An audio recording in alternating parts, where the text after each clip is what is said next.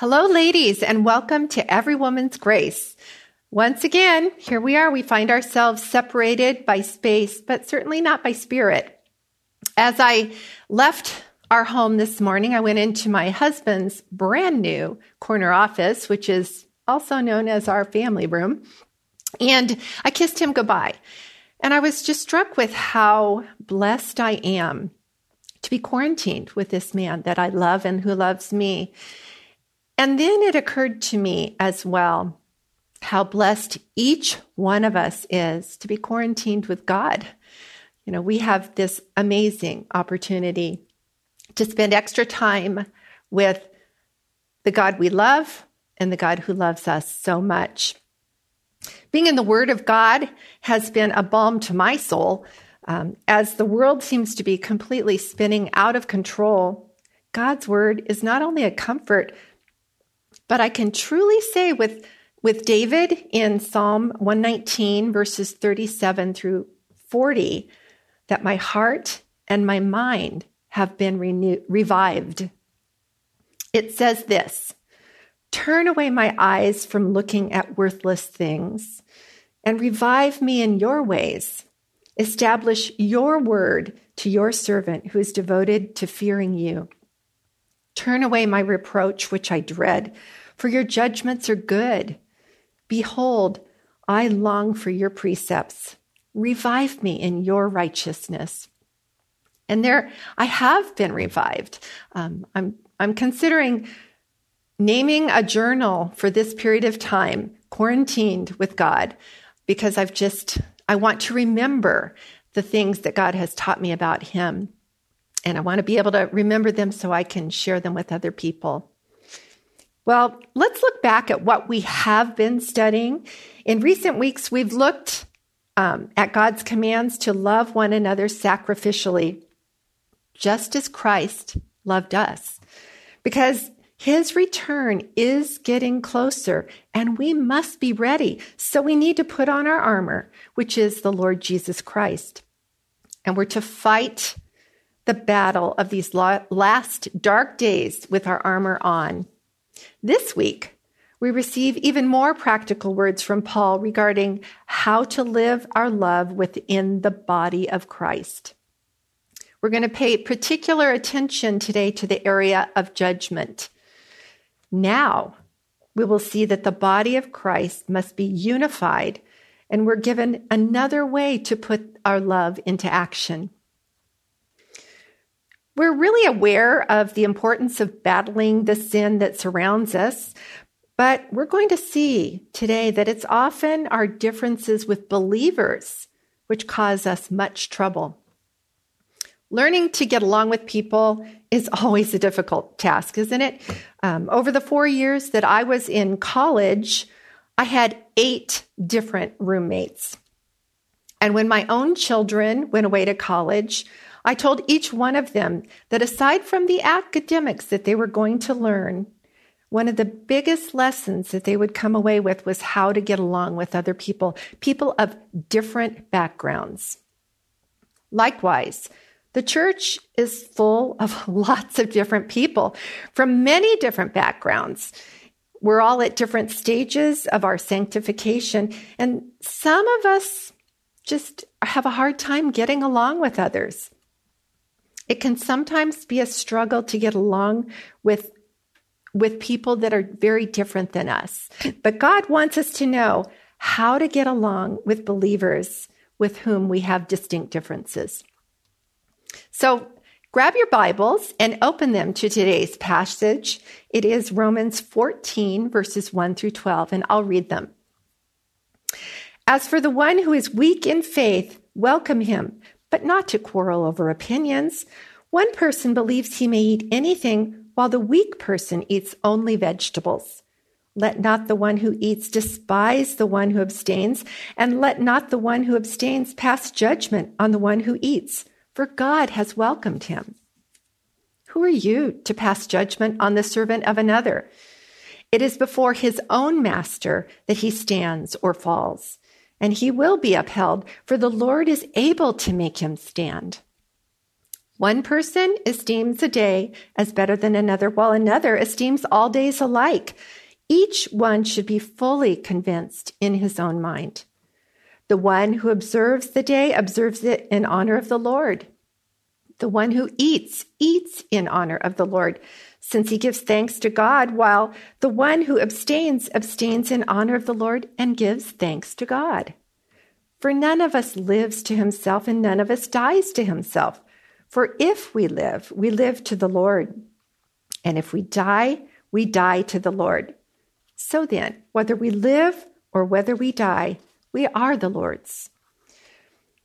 For to this end Christ died and lived again that he we that he might be both Lord of the living and the dead.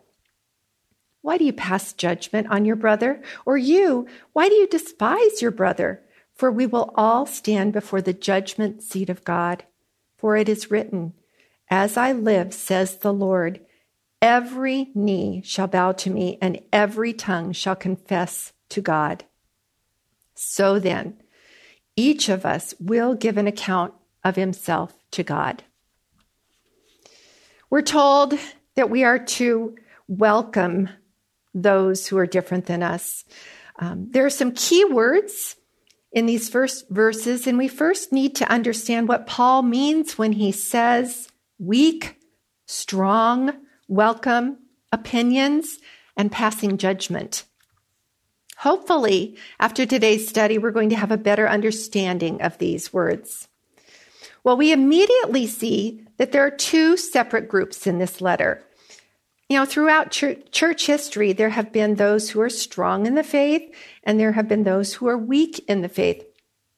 The body of Christ is made up of both weak and strong Christians. Paul makes this point in chapter 14, and he does again in chapter 15, verse 1. He wants to affirm both as people in Christ. But there are some obstacles that he has to address first. In Rome, there were Christians from both Jewish backgrounds and Christians from Gentile or pagan backgrounds. These two were distinctly different from one another. So let's start with the Jewish Christians. Some of these were still committed to the traditions that they were raised in. It was hard for them to let go of those dietary laws, those feast days, and the Sabbath. They had been expected to follow these laws throughout their entire lives, believing that this was the way to bring glory to God. These new believers understood that they were saved through faith by the grace of God. They understood Ephesians 2, but they thought they thought they still needed to be glorifying God through these traditions, and it was really hard to break free. The Gentile Christians had been saved out of pagan idolatry.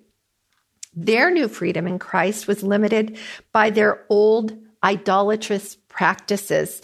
Uh, they had sacrificed meat to false gods and they practiced immorality as part of their worship. And they didn't want anything to do with this anymore. Then there were the Christians who understood that by God's grace and by Christ's sacrifice, all of the dietary laws and feast days no longer applied. They believed that an idol was simply a piece of wood or a stone, and it was nothing more than that. So who cares if meat had been sacrificed to a nothing? So what happens? There's conflict. One saw liberty as sinful, and the liberated Christians saw legalism as sinful. They looked at each other, one with contempt and the other with judgment. Criticizing and judging each other is easy, isn't it? Um, it isn't it's it's actually very easy to be a critical person. Weaknesses in others tend to be very very easy to spot. But it can be hard to love those who are not like us. Paul is addressing those who are strong in the faith and those who are weak in the faith. It's not a question of whether they're not of whether or not they are in the faith. It's clear that these are all true believers. This passage gives warnings and instructions to both. But it places a greater responsibility to get along on those who are strong. Why? Well, because they know more. They have a deeper understanding at this point in their sanctification. Many of us might regard ourselves as strong in the faith. And the word strong is actually not even found in this passage, but it is implied. So as I studied this, I wondered if perhaps the word strong is, is not used because it's our flesh, our faith, um, you know, our flesh in our flesh, excuse me, in our flesh, our faith will always have some weakness.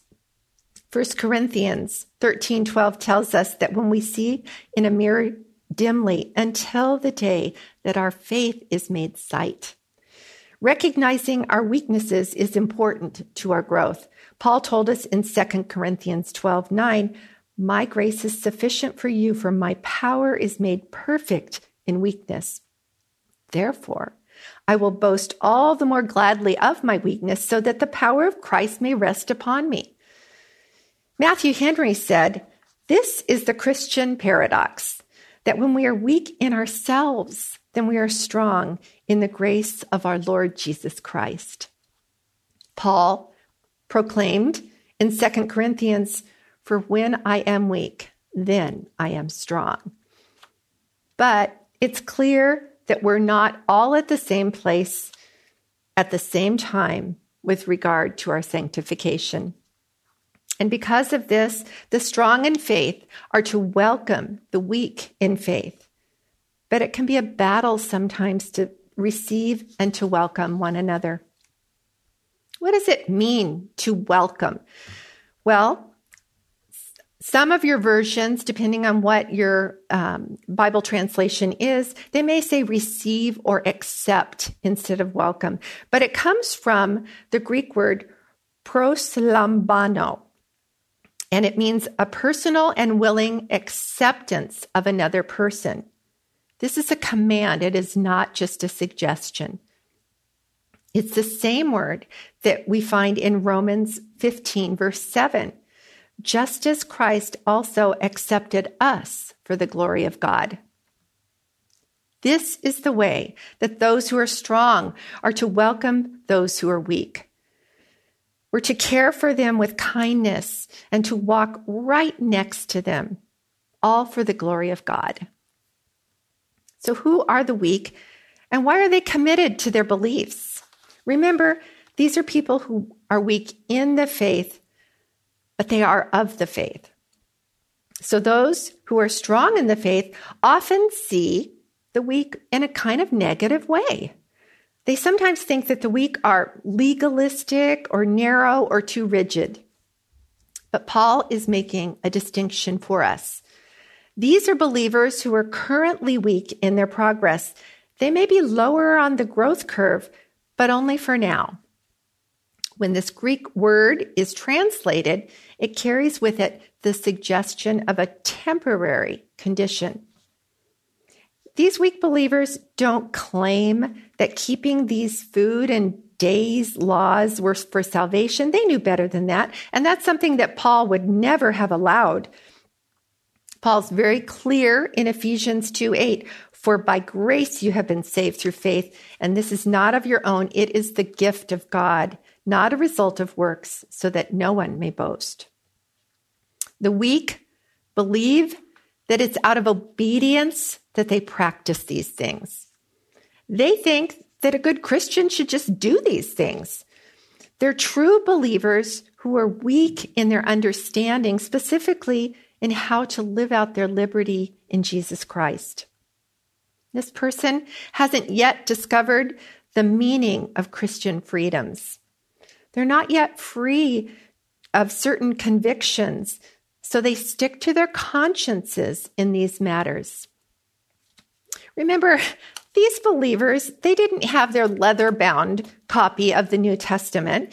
And everything they knew about God and how to show their love for Him came from the Old Testament. Their opinions are not sinful, but Paul warns of something that may cause them to sin. The temptation for the weak is that they're tempted to condemn the strong in the faith to pass judgment on them.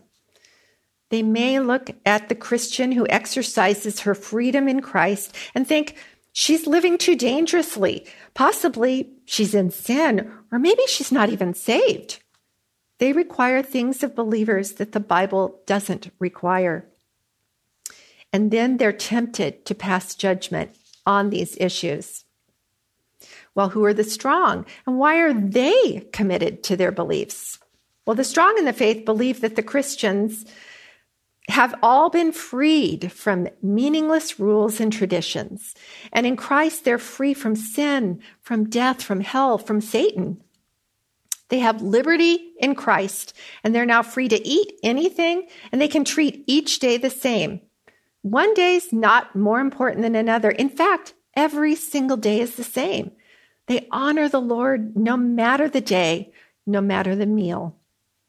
They have an understanding of Colossians 2 14 through 16, when it says that Christ, having forgiven us all of our sins, has canceled the debt against us, nailing it to the cross, disarming and triumphing over Satan and sin. Therefore, let no one pass judgment on you in questions of food or drink, or with regard to a festival, or a new moon, or a Sabbath the gospel of Christ has no ceremony or diet necessary for salvation. And these strong believers are able to enjoy all that God has given and created because they understand the freedom that we have in Christ through the fullness of God's grace. But they too have a weakness. They are tempted to despise the weak.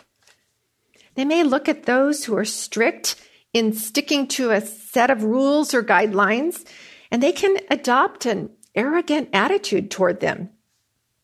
They may even belittle them or make fun of them and say things like, Don't they understand that they're free in Christ? They're so legalistic. And sometimes in their arrogance, they think it's their job to fix the weak sister or the weak brother. Ladies, we're not to look at another believer and think, oh, yeah, I need to get to know her because she really needs to be set straight in certain areas. The strong are commanded to welcome the weak, not to quarrel with them, because this might make them stumble. In Matthew 18, 6 through 7, Jesus gave a very stern warning for anyone who causes one of these little ones who believe in me to stumble. Now, it's important to note that we're not referring to um, uh, doctrinal and moral compromise. We are referring only to food and days or preferences. Scripture is clear on many issues. You may not get drunk with wine. In fact, in Ephesians 5:18 it says, "And do not get drunk with wine for that is debauchery, but be filled with the Spirit." We may not have sex outside of marriage. Murder is forbidden. Lying is forbidden. We were just reminded these, of these commands in the last chapter, chapter 13. Anything that God's word has declared as wrong is wrong. God has spoken, and these are not debatable. Confronting sin is very different than confronting preferences. We must confront one another when he or she has broken a clear biblical command. Matthew 18, 14 through 19 deals with these issues. But it's always done in a spirit of love and humility with a desire for repentance and restoration, not judgment. But there are so many other areas, all those things in life that God has not given a clear yes or a clear no. And these are the areas where we are to be convinced and follow our own consciences. I want to read to you from 1 Corinthians, verses um, 1 through 9 in chapter 8. It says this Now, concerning food offered to idols, we know that all of us possess knowledge. This knowledge puffs up, but love builds up. If anyone imagines that he knows something, he does not yet know as he ought to know. But if anyone loves God, he is known by God. Therefore, as to the eating of food offered to idols, we know that an idol has no real existence and that there is no God but one. For although there may be so called gods in heaven or on earth, as indeed there are many gods and many lords, yet for us there is one God, the Father, from whom are all things and for whom we exist, and one Lord, Jesus Christ, through, through whom all things and through whom we exist. However, not all possess this knowledge, but some, through former association with idols, eat foods as re, um, already offered to an idol, and their conscience, being weak, is defiled. Food will not commend us to God. We're no worse off if we do not eat, and we're no better off if we do eat. But take care that this right of yours does not somehow become a stumbling block to the weak. Sometimes our knowledge puffs us up. Our Romans passage says that those who understand their freedoms in Christ may be tempted to argue or quarrel with those who are weaker in the faith. They may feel that it's their duty to make them change. Why do we do this? Evidently, it's a common problem. When our family gets together, we sometimes enjoy going around the room and asking everyone, including the littlest children who really truly enjoy this exercise, we ask them to give one or two words that describe a chosen family member. Well, we did this recently before the quarantine, and one of them said about me, passionate. Well, they know me very well. I am a passionate person. God made me this way. Yet, I have had to learn over my lifetime that this passion that burns inside of me can also turn into being a bit argumentative. I really appreciated that this family member used the word passionate instead of argumentative to describe me because it tells me that I've seen some growth in this area, and I appreciate that. Sometimes our passion for truth can cause us a tendency to be critical or crabby Christians. Our knowledge of doctrine, those wonderful truths we learned in the first 11 chapters of Romans, they can cause us to argue theology with those who aren't as knowledgeable. And what does Paul say about this knowledge? He warned us that it can puff us up. Knowledge alone puffs up, but love builds up. Our theology is so important, but it's useless without love. Doctrinal truth is our foundation, and love is what must drive us to live out these truths. It isn't forbidden to talk about our different opinions and why we hold them from a biblical perspective, but it's wrong to beat up a weaker believer with our doctrines. In fact, we just saw in chapter 13, verse 13, that strife and quarreling represents one who's not walking properly. We're to walk properly in the Spirit. So, if we have these conversations, we should have them in the spirit of love and not in the spirit of correction. A mark of a Christian is one who loves Christ and accepts and welcomes other believers. There are four reasons why we must welcome one another. The first reason why we must welcome one another is that God welcomes them. And this is key. When we understand that God has welcomed us with all of our flaws, we're much more likely to welcome others with all of their flaws. We never want to not welcome someone whom God has already welcomed. Unity in the body is so important. And the strain on the relationships within the church at Rome resulted from very different backgrounds. The backgrounds of the believers prior to their conversion. We know that Paul was concerned about this because he wrote about it in Ephesians 4 3. He said that he desired to preserve the unity of the Spirit in the bond of peace. And David said in Psalm 133 1, Behold, how good and how pleasant it is when brothers dwell in unity. Differences in our backgrounds are still things that might divide us. Some of us listening today have been saved out of a variety of backgrounds, some from Mormonism, Judaism, some from Roman Catholicism, humanism. We believers represent many different nationalities, cultures, social structures. There are things that other believers do differently than you and your family, and you may not approve of some of the things that other Christians do. This is a very real potential for conflict. So, what are some of these areas for disagreement? Well, what about going to the movies? Should you or should you not go to the movies as a believer?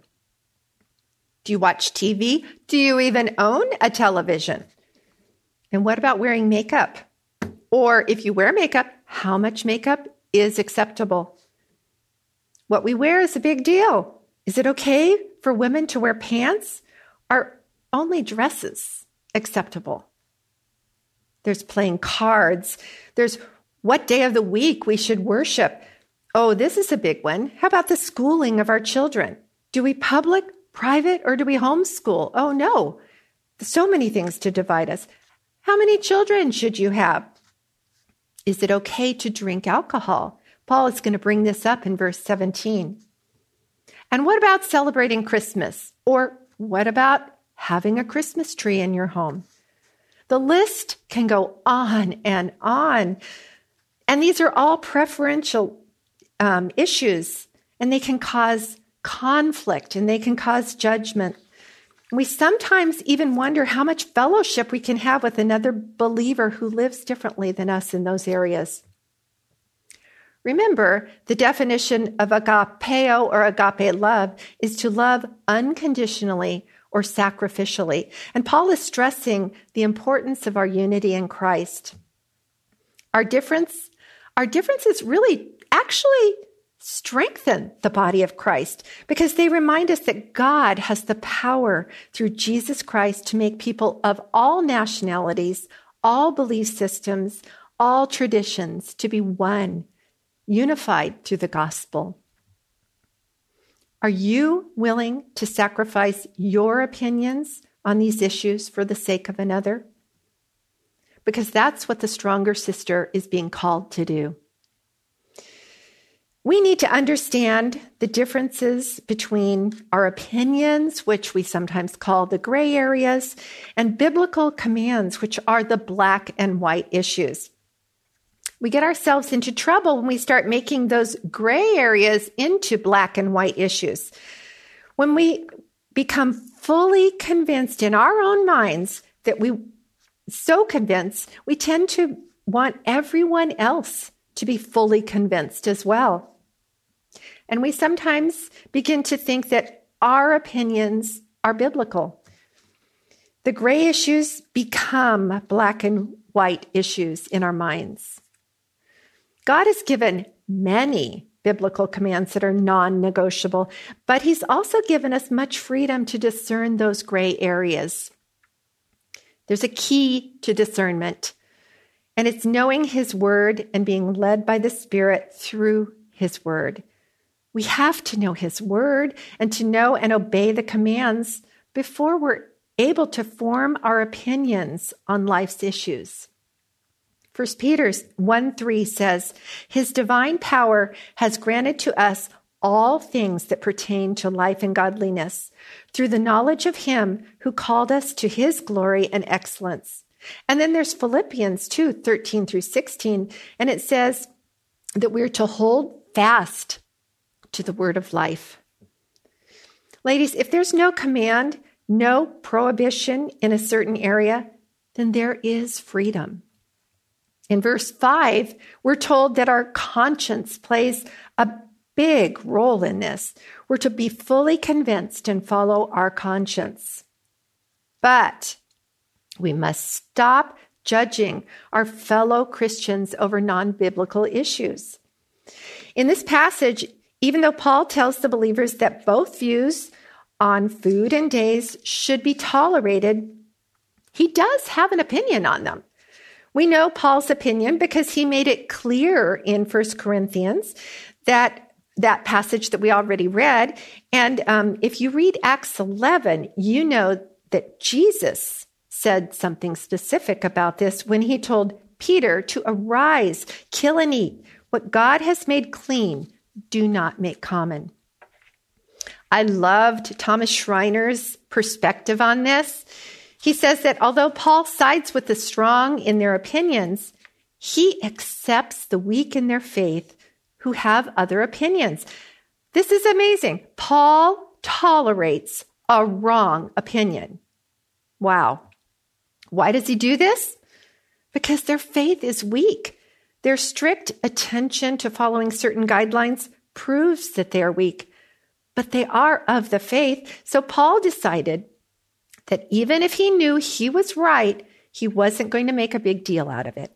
He's committed to their growth and he does not want to make them stumble. He says so in verse 21 of chapter 14 of Romans. He understands that all things are lawful, but not all things are helpful in 1 Corinthians 10 23. Our Christian love should compel us to think of others first, to count others as more significant than ourselves, as Philippians 2 1 through 8 tells us.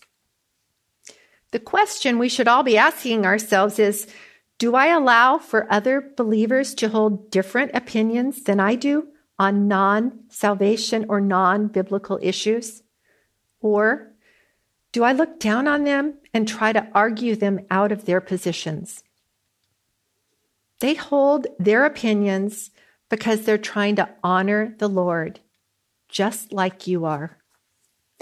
And we're told to welcome them, to stand right next to them, always with the understanding that it isn't in our power to make them stand or to keep them standing, because only God can do that. This is the second reason why we must welcome other believers, because God sustains them. God gives faith and God keeps us in the faith. And we have to recognize that it's God who keeps us to the end. Hebrews 2:18 promises that because the Lord Jesus Christ suffered when he was tempted, he is able to help those who are being tempted. It's Jesus who keeps us from sta- keeps us standing as we trip and stumble through this life. God alone keeps those he has chosen. Philippians 1 6 tells us, and of this, excuse me, and I am sure of this, that he who began a good work in you will bring it to completion at the day of Jesus Christ. It's Jesus who saved us and will bring us to himself in the end.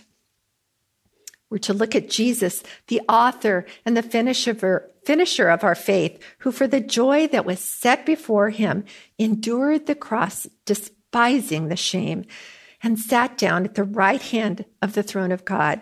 That's Hebrews 12, 2. It's Jesus who grants us faith, grows our faith, and completes our faith. It's kind of weird that we sometimes behave as if we believe that another person's security and sanctification is up to us. The truth is, it doesn't matter at all what we think about another believer. What we think does not impact another person's standing before God in the very least. Paul says this very thing in 1 Corinthians 4 3 through 5. He says, To me, it's a very small thing that I should be examined by you or by any human court. And he goes on to say, The one who examines me is the Lord. Another strong warning is given in 1 Corinthians 10, verse 12. Therefore, let him who stands, who, excuse me, therefore, let him who thinks he stands Take heed that he does not fall. We need to stop judging others and we need to welcome them. And God alone can grow and sustain our faith because He is the Lord of all. Verse 4 referred to Christ as our master. Verse 6 describes him as Lord. And this is the third reason we must welcome one another because Jesus Christ is Lord of all. Although our opinions differ with regard to freedom, they don't, oh, excuse me. Can I start over? I'll start over at the third reason. Okay. The third, and this is the third reason that we must welcome one another. Jesus Christ is Lord of all. Although their opinions differ with regard to their freedom or whether or not they have the right to do or not to do something, they both desire to please the Lord. It's clear in verse 6 that both the weak and the strong believers were living out their consciences and they had a heart of thanks to God. Verse 5 says that each were fully convinced in their own mind. The mind includes the heart and the conscience. It describes our deepest motives and our hard held convictions. If one eats or doesn't eat, if one observes a certain day or not, they're both doing it to honor God. Notice it never says that one is more spiritual than the other, but what it does say is that they're both living in a way that would honor God. And we can make another believer stumble if we try to convince them to go against their conscience on any issue that is not forbidden in Scripture. Likewise, we should never conform to another person's convictions. If it violates our own conscience in these gray areas, follow your conscience. Verse 8 gives us a succinct description of the sovereignty and the lordship of the Jesus Christ over us. It says, For if we live, we live to the Lord, and if we die, we die to the Lord. So then, whether we live or die, we are the Lord's. Jesus Christ is the Lord of the living and he is Lord of the dead. There's nothing he's not Lord of. He's Lord of our day every day. He's Lord of what we eat or what we don't eat. He is Lord of our entertainment choices. He's Lord of our schooling choices.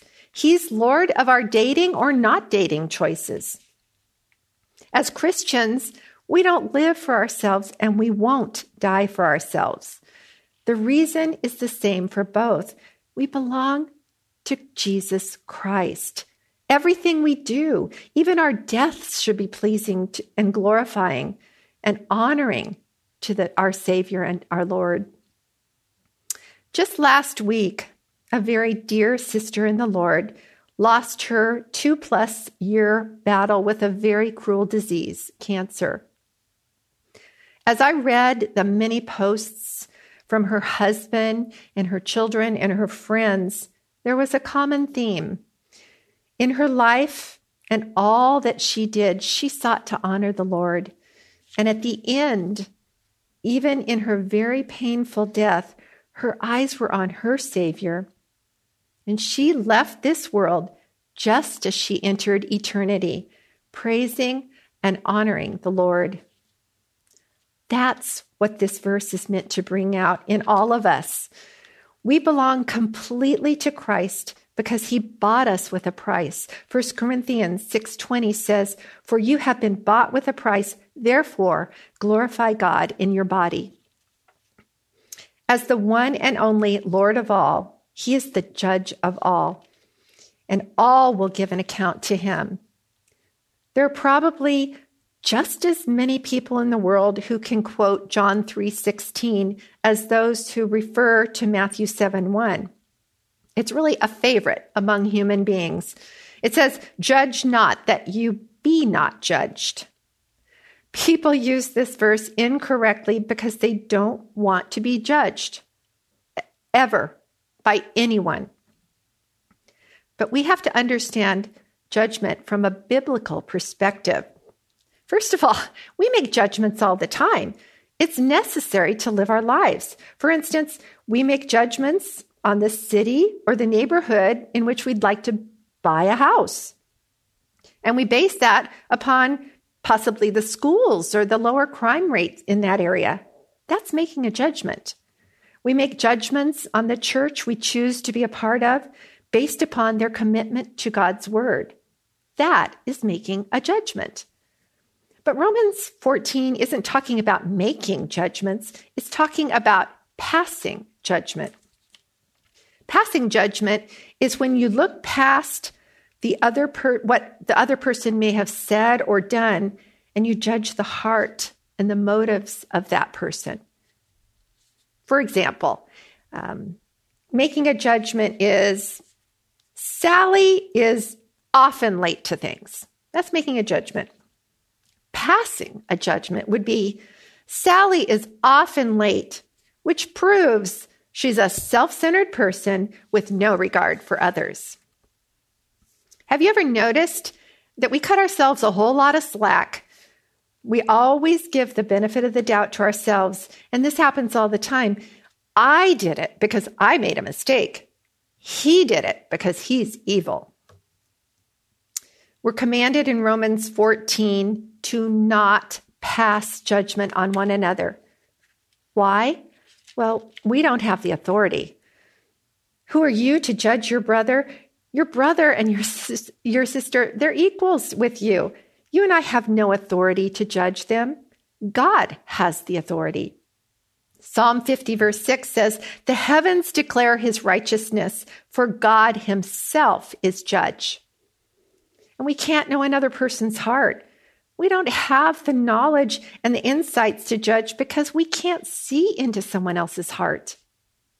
We don't know why people do and say the things that they do and say. Jeremiah 17, 9 through 10 says, The heart is deceitful above all things and desperately sick. Who can understand it? I, the Lord, search the heart and test the mind to give every man according to his ways, according to the fruit of his deeds. We can't judge because we can't judge righteously. Psalm 7:11 says, God is a righteous judge and a God who feels indignant every day. We also don't have the necessary platform Romans 14:10 says, "Why do you pass judgment on your brother? Or you, why do you despise your brother? For we will all stand before the judgment seat of God." None of us is qualified to sit on God's throne. That belongs to Jesus Christ, our Lord and our King. And we're never to attempt to do what is God's to do. There's a fourth reason for believers to welcome one another. The Lord alone will judge every believer. I was once chosen to serve as a juror on a murder trial, and it was a particularly vile and violent crime in which we, the jury, found the defendant guilty. I came away from that experience with a much deeper understanding of the seriousness of judging another human being. And I recall driving home from that very sobering trial and repenting of every time I had taken on the role of judge in another's life. That's God's role, and I don't want it. As I looked into the eyes of that young man as the verdict was read, my heart broke. I've often prayed for him over these years that God would save him from the sin that so completely engulfs him. And that one day, when he stands before the judge, God might mercifully be able to pronounce him guiltless because of the work of Jesus Christ on the cross. Christ will judge all men in three distinct settings. First is the judgment of believers after the rapture. 1 Corinthians 3 12 through 15 explains it. It says, Each one's work will become manifest, for the day will disclose it, because it will be revealed by fire. And the fire will test what sort of work each one has done. Ladies, it's here that we're promised that we are going to be able to stand because our judge is the one who holds us up. The next setting will be the judgment of the sheep and the goats and the judgment of the nations. This is where the believers are separated from unbelievers. And we find this in Matthew 25, verses 31 through 33. It says, When the Son of Man comes in his glory and all the angels with him, then he will sit on his glorious throne. Before him will be gathered all the nations, and he will separate people one from another as a shepherd separates the sheep from the goats. And he will place the sheep on his right, but the goats on his left. He alone knows who are his. The third one is the great white throne of judgment of unbelievers. We find this in Revelation 20, verses 11 and 12. And it says, Then I saw a great white throne and him who was seated upon it. From his presence, earth and sky fled away, and no place was found for them. And I saw the dead, great and small, standing before the throne, and the books were opened. And then another book was opened, which is the book of life. And the dead were judged by what was written in the books according to what they had done. And then verse 15 says, And if anyone's name was not found written in the book of life, he was thrown into the lake of fire. The unbeliever cannot stand before Jesus, but will be forced to bow before the very one who offered salvation, but because they rejected him, he will condemn them.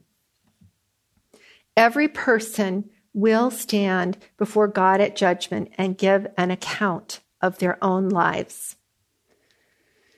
Well, this passage has been such a good reminder of the importance of the unity of the body of Christ. Our Lord commands it. It has also been a reminder that we will never be asked to give an account of the sins and flaws of someone else's life, but we will definitely give an account of our own lives. In Psalm 50, God called out Israel because they forgot that God is going to judge them. They think they can do whatever they want because God has so far been silent. Listen to what God says to them in verse 21.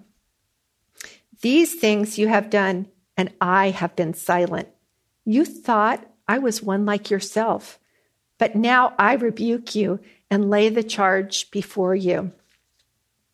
He reminded Israel that they were not to forget him just because he's been silent. You may think that you're okay as well, because so far God has been silent and you haven't been judged yet, but you will be. We will all stand before God, who will be sitting upon his great white throne, and then every knee will bow before him and we will be judged. If you've forgotten this truth, the God of all grace is reminding you of it today. Let's pray. Father, we thank you as we remember this coming Friday that it was you who received the judgment and the punishment which we deserved. We praise you, our Lord and Savior, who lived, who died, and three days later rose again and lives in heaven so that we might also live forever in your presence. Thank you for these clear instructions that you have given us today. Forgive our arrogance when we judge or criticize another believer for not thinking that our way of honoring you is the best way. Please remind us as we go about our lives that you alone have the right to rule and to judge. We ask that your Holy Spirit will lead us giving us a thirst for and an understanding of your word so that we might form opinions which are right and are pleasing to you. Please forgive us for our lack of mercy, and we praise you for your compassion that you've demonstrated by welcoming, welcoming us into your kingdom.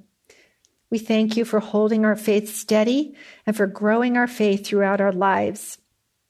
And we thank you that one day you will cause us to be able to stand before our King and our Lord, our righteous judge. You alone are our merciful Savior, our helper and our guide, our King and our Master, and our just and loving judge. And for all of these things, we are eternally grateful. Amen.